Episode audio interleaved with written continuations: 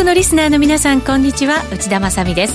この時間はきらめきの発想投資戦略ラジオをお送りしてまいります。え今日は和島さんがお休みでございますので私が進行を務めてまいります。どうぞよろしくお願いいたします。さて今回は著名投資家ラリー・ウィリアムズ特集と銘打ってお送りしていきたいと思いますラリーといえばこのお二人でございますまずはお一人電話がつながっていますのでご紹介しましょう現役ファンドマネージャーの石原潤さんです石原さん石原潤です。はい。こんにちは。よろしくお願いいたします。やっぱり相場が動いてると忙しいですね、石原さん。相場、もう忙しいんですけど、いろいろ忙しくてですね。はい。えー、最近、まあ今日はラリーの特集なんですけど、まあちょっとテクニカル関係の仕事が多くて、はい、まあ忙殺されてるような状況でですね。まあ、なかなか、あのー、今日、まあ、あの成田さんの方から、はい、えー、っとラリーのレポートについて説明があると思うんですけど、はい、まあ、本当にテクニカル分析やってると楽しいなということでですね、まあ、忙しいんですけど、はい、結構面白い日々を過ごしておりますけど。はい今日も電話での出演となります、はい、よろしくお願いいたします,、そして今お名前が出ました世界的著名投資家ラリー・ウィリアムズのパートナーとして活躍されている成田博之さんです。こんにちは。こんにちは。よろしくお願いいたします。もう何度かね番組にもご出演いただいてますが、ね。はい、ラリーのなんか緊急レポートが出たということで。はい出るたびにちょっと緊張しますよね。外れるのか 当たるのかも分かんないですから。成田さんもやっぱり緊張されるんですか？やっぱそのレポートの内容を見ると、えはい。まあ、前回の突飛でもなかったですし今回のは、まあ、意外と今回のはそんなに驚きではなかったですけども。そうなんですね、はい、石原さんラリーが、その緊急レポートを出してくるって私たち何か特別なことが起きちゃうんじゃないかってイメージしちゃうんですけどどうなんですか？ドキドキしてるんですけどね、はい、今回はあのレポート30ページぐらいありましてね。それって熱いってことですか、いつもより。あのいろんなね、売買手法が書いてあって、まあ、今回のその推奨銘柄が当たる当たるらないにかかわらず、まあ、かなり読み応えのある内容になってるんですね。まあ、トレードテクニックの説明が多いと。はい。で、私がまあ偶然にもですね、私も使用しているインディケーターを使った、まあ後で成田さんが解説してもらえるとは思うんですけど、はい、えー、それが出てきましたんで、ドッキリとしてます。はい、わかりました、はい、えー、今日はラリー・ウィリアムズのお話、お二人にじっくり伺っていきたいと思います。話にも出ましたが、勝率抜群のスペシャルレポートも緊急発売されています。どうぞ番組最後までお付き合いください。それではここでパンローリングからのお知らせです。先週番組のゲストだった悦子さんの会場セミナーとライブ配信が一緒になったセミナーが11月18日土曜日に開催されます。悦子さん、某 FX 会社の稼いだトップ10にランキングされるなど、主婦としても忙しい傍ら限られた時間で素晴らしい成果を収めていらっしゃいます。勝率の高いエントリー方法にこだわったセミナーということでございますので、忙しい方にもおすすめの手法でございます。満席になる前に、お早めに番組ホームページからご応募ください。この番組は投資専門出版社として投資戦略フェアを主催するパンローリングの提供でお送りします。さあ、それでは今日は石原淳さんと成田博之さんをゲストにお招きしてお送りしていますが、まずは石原さんに足元の相場から伺っていきたいと思います。石原さん、引き続きよろしくお願いします。はい、よろしくお願いします。はい。昨日はですね、ちょっとアメリカのマーケットが荒れまして、はい、そうなんですよね。あの、私もずっと気にしてるあの、税制改革ですね。ええー、これの先行きに急にまあ、あの、不透明感が出てきて、まあ、マーケット総楽観でだったんですそうなんです、もういけるみたいなね、感覚に私たちなってましたけど。まあ、だからそれで、まあ、法人税引き下げをめぐる報道が、まあ、いろいろ、まあ、出てましてですね、はい、どうも、まあ、えー、急にやるとですね、税収が落ちるんで、んまあ、あのー、段階的にやるとかですね、あるいはまあ、トランプのあの、ロシアゲートの疑惑ですね。はい。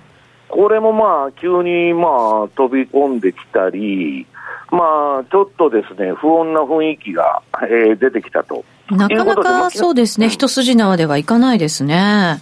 いかないですね。だからまあちょっとこれ、まあ、総楽観の相場だったんですけど、まあ昨日アメリカ、まあ債券も何もトリプル安ですから、はい。ちょっとまあこ、ここからの動きがまあどうなるのかなというところなんですけどね。あとまあ、FRB の、はい、ええ、あの、審議長の方はパウエルだと。はい。なことも言ってるんですけど、まあ、本当にそうかと、で、うん、まだ決定じゃないですもんね。え決定じゃないし、はい、まあ、テイラールールのテイラーさんがね、はい、まあ、正義長でなくてもメンバーに入ってくると、これはどう解釈していいのか分かんないと。うんどう？いうことにもなりますんで。どう解釈したらいいんですかね、ちょっとなんかヒントいただけると。いや、なんか合わせ、いや、いやだからまあ、パウエルだと、まあ、イエレンの続きだと。そのままね、路線は。現状維持だろうと。はい、まあ、わかりませんけどね。で、あの人はまあ、あのー、共和党の議会を通りやすいんで、まあ、あの名前がまあ初めから出てきてると、はい、でテーラールールというのは、ですねあのバーナン期の前の FRB がこのテーラーさんのテーラールールっていうのを使ってたんですけど、今、彼の理論でいうと、金利はですね 3%, 3台後半が、まあ、理論値だと。3%後半。はい。はい、そうするともう、全然レベルが違うわけで。そうですね。まあ、いきなり高派の、まあ、その観測が出ても、まあ、現実に、まあ、その、なったらどうするか分かりませんけど。はい。だからまあ、問題は、その2人ともなんかメンバーに入るということになるとね。まあ、ちょっとややこしいなと。これ対立しますもんね、完全にね。ええ。意見が。で、まあ、パウエルさんはね、まあ、どっちかいうと、まあ、私の感じで、まあ、実業家というかですね、まあ、金儲けのうまい人という感じで、うん、ある意味、トランプさんとちょっと似てる感じの、えー、はい、はい、まあ、ファンドとかにもいましたし、えー、で今度、その、まあ、テイラーさん、学者ですからね。うん。まあ、ちょっとそこら辺、まあ、ちょっとよくわからないんですけど、ただ、いずれにせよですね、まあ、これだけ株がまあ資産価格全般に上がってきてまして、はい、まあ、FRB が利上げ粛々としていく路線に変わりはないと思ってるんですけど、まあ、そこのところの強弱感ですね、はい。まあ、市場が思ってるより、えー、引き締めるのか、締めないのかと、いうことになると思うんですけど、まあ、ちょっと、いずれにせよですね、まあ、昨日アメリカトリプル安ということで、はい、まあ、ちょっとややこしい感じになってきたなというまあ、感じなんですけどね。そうですね。その割に日経平均は今日保った感じはありましたけどね、小幅安で。はい、はいこれはですね、まあ、あの外人主導の買いなんですね、こういうめちゃくちゃな、まあ、順張り相場というのはですね、はい、まあ後でチャートを、まあ後でって今出していいんですかね。はい。どこから行きましょう？ニューヨークダウから行きましょうか。最初、うん、はい、あの、ニューヨークダウから、あのーはいやってほしいんですけど。はい。番組ホームページからユーストリームご覧いただけますので、ぜひ皆さんご覧いただきながら聞いてください。はい。はい、まずはニューヨークダウです。はい。ニューヨークダウの冷やしが出てましてね。はい。これあのー、ちょっといつもと違うチャートで、上に出てるのが52日の標準偏差。52日なんですね。2日、はい、かなり長めのやつが出てます。はい。で、下が、52日のボリンジャーバンドの2シグマが赤いライン。はい。で、3シグマが青いラインなんです。ああ、2と3が出てるんですね。はい。はい。でね、これね、内田さん、我々ファンドマネージャーって、まあ、特にテクニカルだとかアルゴリズムでやってる人はそうなんですけど、はい。君は何が得意だと？うん、いや、順張りが得意ですと。あるいは逆張りが得意ですとか、そういう、えー、採用されるときに、その属性があるわけです。あそうなんですね。で私は、例えば順張りが得意ですって言ってて、えーこういう相場に乗ってないとクビになるんです。ああ、ちゃんとトレンドが出てる時だから、はい、なんでこの大相場に乗ってないんだと。いや、それは上げでも下げでもですよ。今みたいに上げ相場もそうだし、下げ相場も。はい、そうすると、クビにならないために、うん、ある工夫を凝らすんですね。工夫を？はい。で、それが、単なる、これ超簡単でね、えー、52日のボリンジャーバンドの2シグマを、はい。相場が終値で2日連続、外に飛び出したとき、はい、あるいはね、まあ、人によってはもっと短いボリンジャー、短いっていうか、まあ、20日ぐらいとか14日ぐらいのボリンジャーを持ってきて、はい、2シグマを3日連続飛び出したときというやり方もあるんですけど、はい、いずれにせよね、私はまあこの52日の、えーにえー、プラスマイナス2シグマを2日連続飛び出した相場には目つぶって乗ると。乗る。はい。その代わりストップロスを置いとかないと、うん、めちゃくちゃ高いところ、2シグマの外で買うわけですから、うん、そうですよね。多分めちゃくちゃ損する可能性があるわけです。はい。だけど、それでも一応保険のために、大相場についていくためのコストとして、まあもうストップ置いて乗るんですね。乗る、はい。で今回、これ、矢印が出てる青い、はい、あの一番右側の矢印が出てるとこが、今回のそのエントリーポイント10月の頭に近いぐらいのところですかね。そうです。はい、そうです。ちょうどまあ10月の頭ぐらいのセミナーで、この、まあ、2シグマの飛び出しに乗れというセミナーをやってたんですけど、はい。まあ、いきなり株でそういう展開になってましてですね。うん。で、今はもう暴走していると。そうです。これでも、2シグマにはちょっとかかってきてるんですかね、ここ最近。かかっても関係ないんです。かかっても関係ない。要するに、一回最初、2日連続飛び出したら乗って、はい。もうあとはトレール注文流しとくっていうだけなんです。ああ、じゃあ。2シグマ割り込もうが、ええー、その、何しようが関係ないもうトレールで決済されるみたいな。トレールで取るんです、はい。はい。で、そうしとかないと、トレール置いとかないと、あの、いきなりなんか急落してですね、2シグマの外ですから、はい。えー、オードンする可能性があるんで、そういうやり方をしてるなるほど。加熱感もありますしね。はい。はい。で、まあ、もう一つは、あの、冷やしの、まあ、普通私が見てるチャートなんですけど、はい。えー、ニューヨーク冷やしと標準偏差ボラティリティと。はい。これ見てると、ちょっと異様な形状で。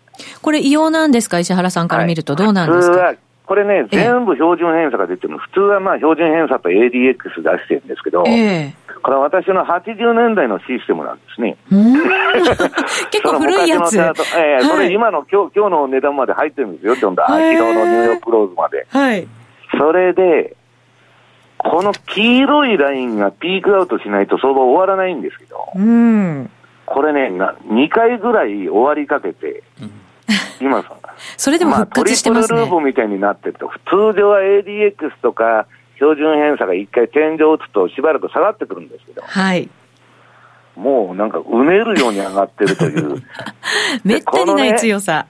ね、え、普通はトリダブルループで異常だって言ってるんですけど、今トリプルループなんですね、これ。すごいですね。えで、そのダブルループっていうパターンが出ると、上げでも下げでも相場が暴走しやすいんですね。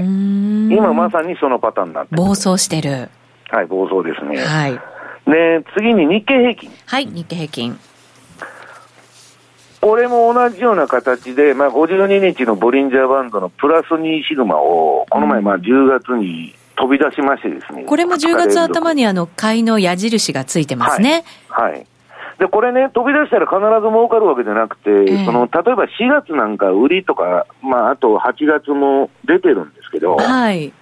ちょっといただけで終わっちゃう場合もあるわけです。確かに浅い感じしますよね。はい。で、まあ、損切りになる場合もよくあるんですけど、はい。なってもとりあえず乗っておくと。とはい、そうしないと、大相場を取り損ねる可能性があるんですよ。はい。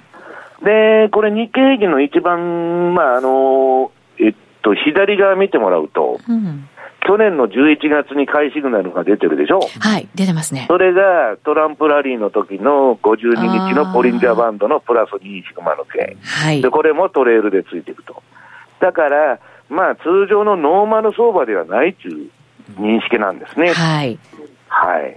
で、この、まあ、じゃあどうなるんだというとですね、これまあ次にまた日経平均の冷やしと標準偏差ボラティリティと。はい。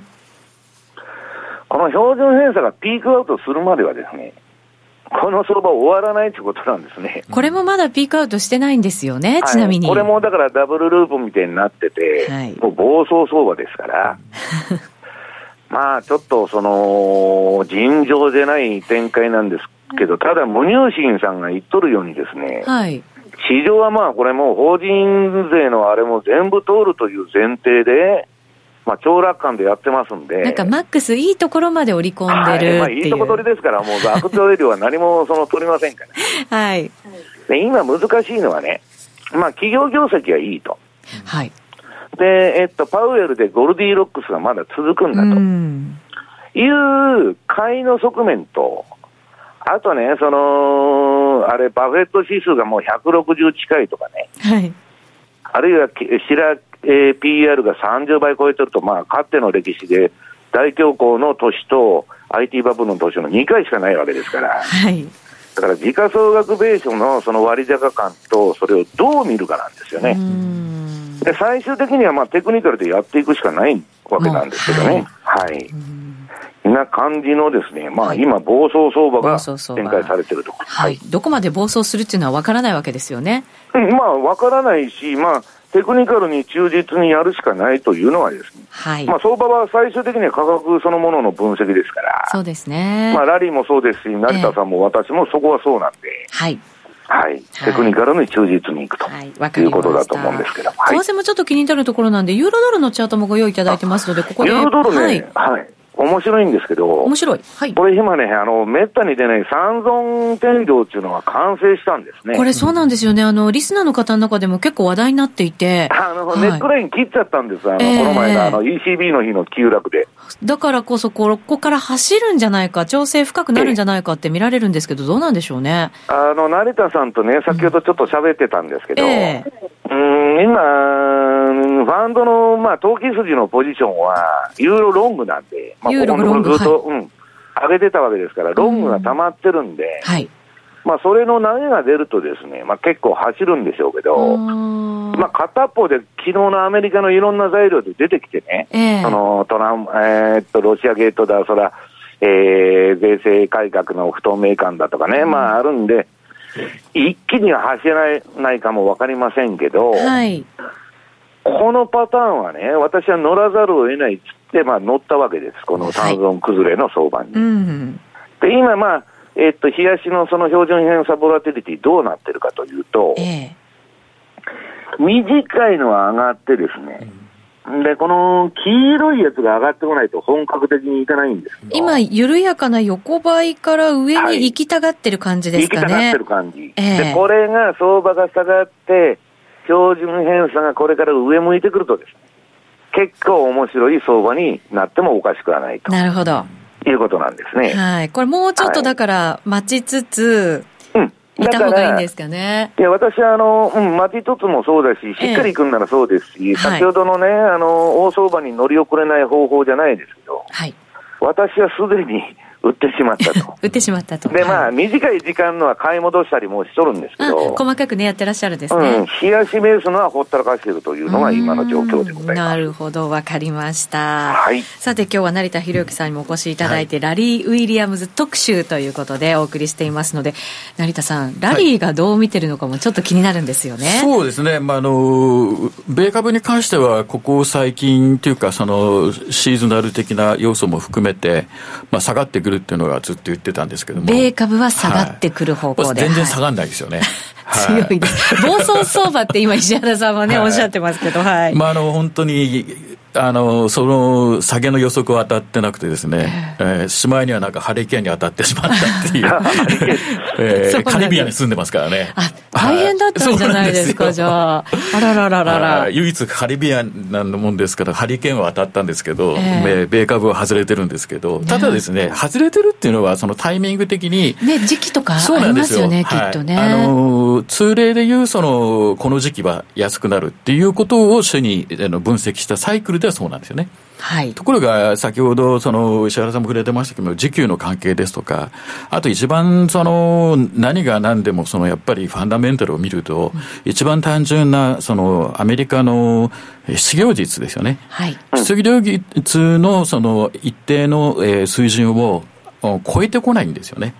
つまりずっと株にとっては非常にフェーバーで、それがあの少しでもあのなんていうんですかね、調整に入るような、えー、失業率が極端に6%まで急に上がるとかしない限りは実は、多分株って下がらないんですね。石原さん、今週まさに雇用統計発表になりますけど、これも結構いい数字予想されてるんですよね。はい、そうなんですよね。だからまあ、あのー、まあ、ラリーがいつでも言ってるのは、失業率が下がってる間は株は下がらない。はい。で、まあ私もね、4.3でボトム打ったかと思ってたら、4.2とか出てますね、うん、驚きますよね、まあ、それはね、まあゼロヘッジとか読んでるとか、粉飾だとかいつでも変えてあるんですけど、はい、まあそれはともかくとしてね、まあ内容は悪いんですよ、その、うん。数字ほどその内容が良くないからトランプが大統領になってるんですけど、はい、まあ、そうは言いながら、あの表面上のその雇用あの失業率が上がってこないとですね、はいまあ、株なかなか下がらないというのは、まあ、あのかつての、まあ、パターンでいうとそうなってるんで、はい。まあ、なかなか下がらないなという感じですね。そうですね、まあ、予想通りのものが出てくると、もしかしたらさらに強くなる可能性もね、そうですね。かなり、えー、あの先ほどのお話じゃないですけど、ここからもっと上がるっていうのは、実は結構、見方としては正しいと思いますね、やっぱりね。中長期的にはもう全然下げる要素がないので。まだ暴走相場続くという、はい、唯一気をつけなきゃならないのは、昨年ちょっと石原さんが先ほど触れたその昨年11月のトランプ相場ありますよね。はい。あの時に実はビッグデータを解析するファンド筋が結構損してるんですよ。あ、そうですか。はい。何があったかっていうと、その、ファンダメンタル云々じゃなくて、市場のセンチメントが急に実は変わったんですね。それに。本当にだって相場もガラッと変わりました、ねはい、そうなんです。それに対応できてなくて、えー、で、まあ、石原さんが言ったように、あの時、2シグマを超えて、そのまま大きい相場を作ったじゃないですか。はい、それに非常に似てる、しかも1年後じゃないですか。ああ、なんでもう一回やるか、もしくはここで綺麗に通常のその折れた相場が始まるのかっていう、まあ、ちょっと節目に来てますよね。えー、石原さんも、どうはい、どうですか、その前回のそのトランプ相場始まった時と、その今回のこの、えーと、10月の頃ところからのって、やっぱり似てる感覚ってあるんですか？まあだから私はね、えー、まあ、トランプラリー第2弾ということで、まあ、ちょっとレポートあのだいぶ前に書いたんですけど、はい、あの今ねあの、ファンドの連中ってもう、まあ、言ったら95%が全部コンピューター売買なんですよ。95なんですね、すごい。もうもうその自由裁量でやってる人はほとんどいないと。でまあ、そうしないと、まあ、採用されないんですね、あのまあ、証券会社とかも取らないもんで、ファンドとか。そういうもんなんですね。ええ、うん、それで、とにかくあの上がればそのずっと買うわけです、で下がればずっと売ってくるという一方通行の動きになりやすくて。これだから昔よりもトレンドが長続きするし、はっきり出るようになってるしっていうのは、やっぱその機会だからなんですよね。あのただね、そのブラックマンデーの原因は、ポートフォリオインシュアランス、はい、あれはその相場上がっていくとどんどん買うと、下がっていくとどんどん売るっていうプログラムなんですけど、うんはい、今、そのビッグデータとか人工知能だとかね、あるいはそのめちゃくちゃなインデックスに集中した買い、はい、そういうものがなんか一斉に変わるとですよ、うん、まあ、フラッシュクラッシュじゃないですけど、うん、そういうことが起こってもおかしくないと、おかしくない。いうのは言われてるんですよ。ね。ええただ、今のまだまあゴールディーロックスで、まあ、トランプがとにかく、えー、どういうんですか、政策をやるやるっていう期待が高いですから、はい、でも物価も金利も上がってこないと、でまだ続くんだということでやっとるんですけど、まあ、どっかでまあ需給ですね、そうですよね。おかしくなった時には、まあちょっと注意が必要と、だからまあそんなことは分かりませんので。はいストップロスを置いとくしかないんですね。そうですね。トレールを入れるとかね、はい、しっかりやっとかないといけないところですね、はいはい、それだけやっといたら、上がろうが下がろうがです。まあ、あんまり問題ないと。はい、はい、ラリーもだからアメリカ株はまだじゃあもうちょっと上があるかもしれないという。そうですね、それは常々言ってるんですけど、はい、たまたまサイクル的なことを中心で見ると、まあ、下がっていく時期ということは、まあ、前から言ってますね。えー、ですから、ある意味下がってもおかしくないんですけど、はい、その下がるイコール急落ではないですから、横ばいっていう可能性がやっぱり強いですよね。時間的な調整も、まあ、下がるって言えば、まあ、調整というふうに言えるわけですもんね。そうですね。まあ、ラリーの知り合いで、しかもその2代目の息子が今ついてる、そのストックアロマニックっていうカレンダーがあるんですけど、はい、その編集長を今してるのが、その、イエールの息子のジェフリーっていうのがいて、ジェフリー・マハーシュですよね。彼のそのサイクルは非常に細かく調べてて、で、あの、単純にその過去のサイクルだけじゃなくてですね、やっぱり大統領の返還の時に節目がやっぱ起きるっていう、はい、これを見ると実はですね、彼ぐらいですね、今年の相場って7のがつく下がる相場のはずなのに、意外と下がらないっていう傾向があるって前から言ってたんですよ。で、いつ下がるかっていうと、12月っていうんですよね。うん、年末って意外とこう戻っていく節があるのでね、はい、秋に行くと下がるじゃないですか。で、今まさに秋上がってますよね。うん、これでいくと、12月に思いっきりその薄くなった相場で、ガクッとくるっていう説があってですね、一瞬にしてなんかガッと下がるっていう話がちょっと出てましたね。うん、今、の、成田さんが言われてるね、あのーはい、まあ、ジェフリー・ハーシュの本が、パンローリングさんからアノマリー投資っていう本が出てますアノマリー投資ですね。はい。はい、これすごくいい本なんですよ。えー、石原さんも読まれたんですね、もちろん。読みました、読みました。はい、だいぶ昔から有名な本ですから。あ、そうなんですね。はい。はい、パンローリングから発売されております。まあ、はい、あの、サイクル分析の本ですけど。はい。はい。石原さんもおすすめでございますので、ぜひお読みいただきたいと思います。その、トランプ相場の始まりのところで、結構こう損してるファンドっていうのは、今、どういう状況なんですか？あの、結局、そのセンチメントの代わりっていうのが非常にそのデータ解析すると、まあ、結果しかわからないんですよね。はい、ですから、実はそのデータの良し悪しっていうのがなくて、何がこう影響を与えるかと。まあ、大衆が持ってたその動きと全く違うセンチメントになってしまったんで、はい、対応が遅れて、その分逆にですね、あの、力で、えー、相場が動いたっていう。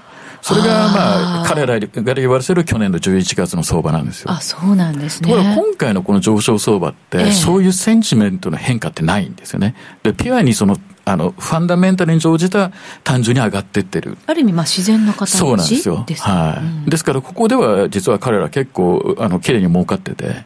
そういう時ってやっぱり利確してきたりするタイミングってあるわけですよね。ありますね。はい。そのタイミングっていうのが、そもそも、その、あの、一つの市場に限らずですね、まあ、遅れているものから、その仕掛け直したりとか、はい、でも先行してるアメリカ株の持ち量を減らしたりっていうだけで、うん、全くポジションを持たないってことはないんで。あ常に持っていて、はい、まあ、利が乗ったところろから順番にこう、うね、まあ、順番ではないんでしょうけど、はい、いろんなことを考えながら、比較す。るもの、また持つもの、はい、いろいろこうあるってことですよね。そうなんですよ。まあ、まあ、必ずしもこうなるっていうような、その、例えば70、80%の確率の中では生きてないんで、はい、えー、反対側が当然ありますから、うん、そういう意味では必ずポジションを持ってるんですけど、その比率を変えていくってことですよね。うん。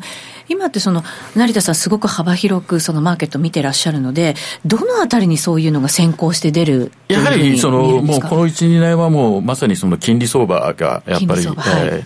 えー、目を引くので、えー、はい。まあ、12月短期金利がまた引き上げられるというのはもう常識化されてるんで、えー、言い換えればこれが引き上がらなければかなりのショックですよね。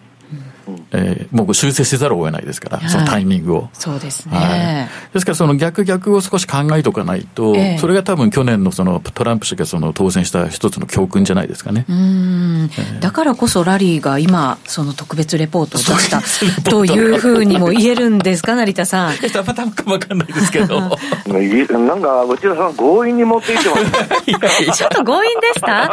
あと番組の時間が1分ちょっとぐらいしかないもんですから、強引に持ってってみましたけど。はい、どうでしょうか？はい。はい。さあ、そのレポートでございますが、過去4回ほど重要なポイントで発行したスペシャルレポート、全勝を記録してると成田さん、そうですね、本当ですか、まあ、まあ、全勝といってもその、えー、まあ、ポイント、ポイント、見るポイントによりますんで、あれですけど、まあ、最終的には方向は正しかったんですけども、そうなんですね、はい。まあ、前回はその大豆ミールといってですね、はい、大豆のからあカスですね、うん、えーまあ、はあの発行してすぐ儲かって、そこからしょ、はい、しすぐしぼんでしまったりとかですね。えー、そうなんですね、はい。えー。今回は日本円で60万円以上のリターンが期待できるメジャーな市場で、FX でも売買できるということでございますので、はい、大きなリターンが期待できます。えー、おそらく石原さんもご自身の判断と合致してるんじゃないかなと思いますので、はい、動いてらっしゃるんじゃないかと。パンチという説明が成田さんからあると思うんです。はい、この後ユーストリームで、はい、使ってるテクニカルも入ってますので、はい、楽しみにしてます。はいわかりました、はい、ラリー TV 入会後スペシャルレポートの購読がおすすめとなっていますのでこのチャンスをお見逃しなく番組ホームページからご確認いただきたいと思います。石原さんはこの時間でお別れですね。またスタジオで待ってます。はいありがとうございました。石原潤さんでした。ありがとうございました。引き続きユーストリームで成田さんにはご出演いただきます、はい、よろしくお願いいたします。この番組は投資専門出版社として投資戦略フェアを主催するパンローリングの提供でお送りしました。